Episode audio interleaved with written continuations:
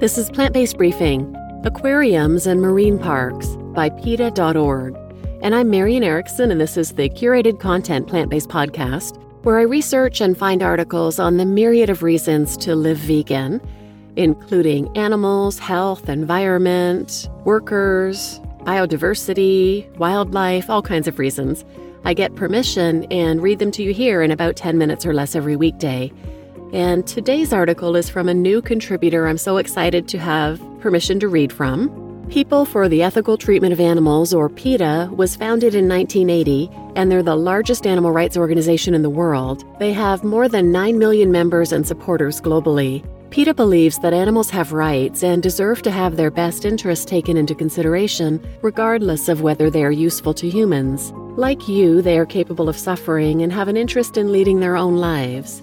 PETA opposes speciesism, which is a human supremacist worldview, and focuses its attention on the four areas in which the largest number of animals suffer the most intensely for the longest periods of time in laboratories, in the food industry, in the clothing trade, and in the entertainment business. They also work on a variety of other issues, including the cruel killing of rodents, birds, and other animals who are often considered pests, as well as cruelty to domesticated animals. PETA works through public education, investigative, news gathering and reporting, research, animal rescue, legislation, special events, celebrity involvement, and protest campaigns. So now let's get to today's plant based briefing. Aquariums and Marine Parks from PETA.org. Aquariums and marine mammal theme parks like SeaWorld, the Miami Seaquarium, and Canada's Marineland are part of a billion dollar industry built on the suffering of intelligent social beings who are denied everything that's natural and important to them. Wild orcas and other dolphins live in large, complex social groups and swim vast distances every day in the open ocean. In captivity, they can only swim in endless circles inside tanks that, to them, are the equivalent of bathtubs, and they're denied the opportunity to engage in almost any natural behavior. They are forced to perform meaningless tricks and are often torn away from family members when they're shuffled between parks. Many die far short of their species' natural life expectancy. Families torn apart. Countless marine animals, even the original shamu, were taken from their rightful ocean homes and placed in tanks. Tilikum, the orca who lashed out and killed SeaWorld trainer Dawn Brancheau and two other people, died in a concrete prison 33 years after he was taken away from his Icelandic family. Lolita, torn away from her family when she was just a baby, has spent half a century in the same tank at the Miami Seaquarium. Some countries continue to capture wild dolphins and whales. Captivity's tragic consequences. Frequently housed with incompatible tank mates, dolphins, whales, and other marine mammals are often drugged in order to manage stress induced aggressive behavior and relieve the endless monotony of swimming in circles. They break their teeth chewing on the metal bars and concrete sides of their tanks and are forced to perform tricks for tourists in exchange for food, all in the name of entertainment.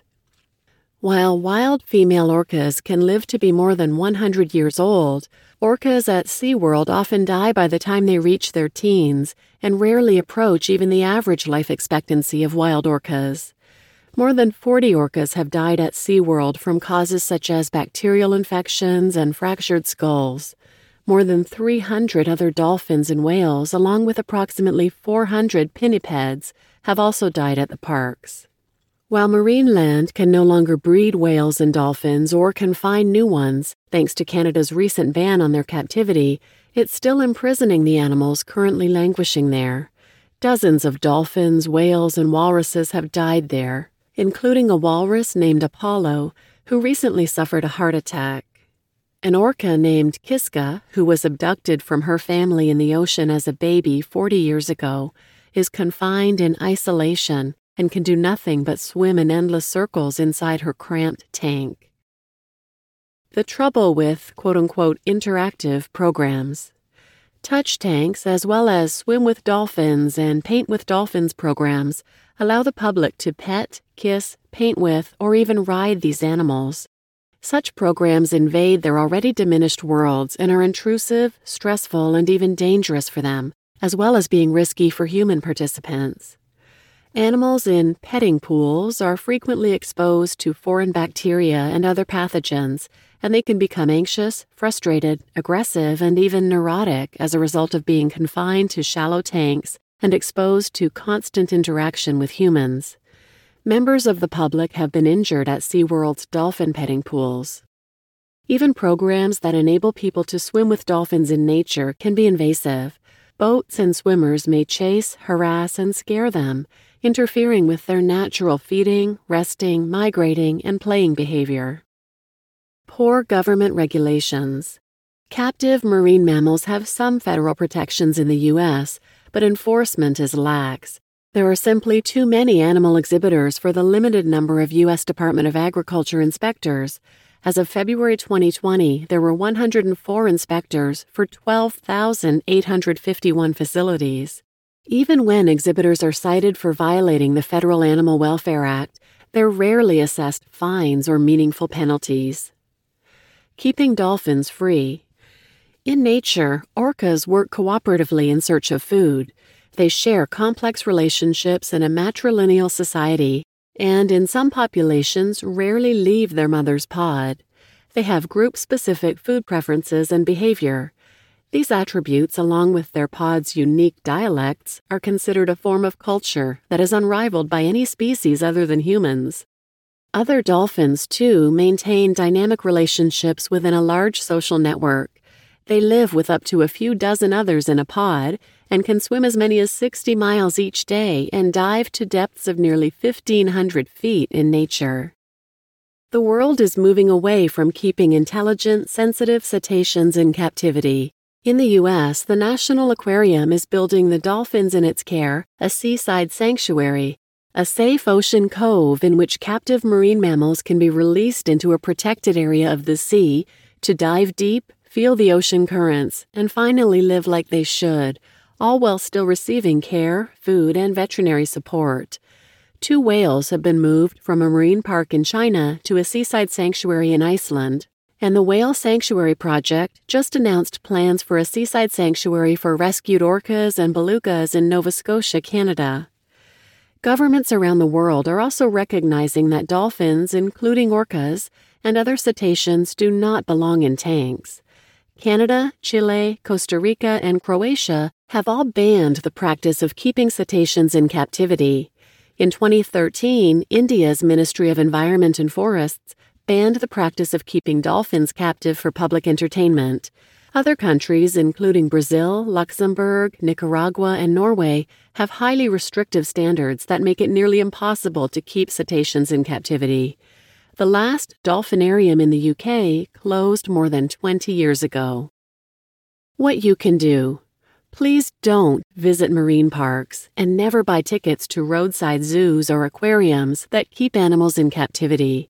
Encourage your local aquarium to create more space for rehabilitating and releasing injured wildlife by refusing to breed more animals.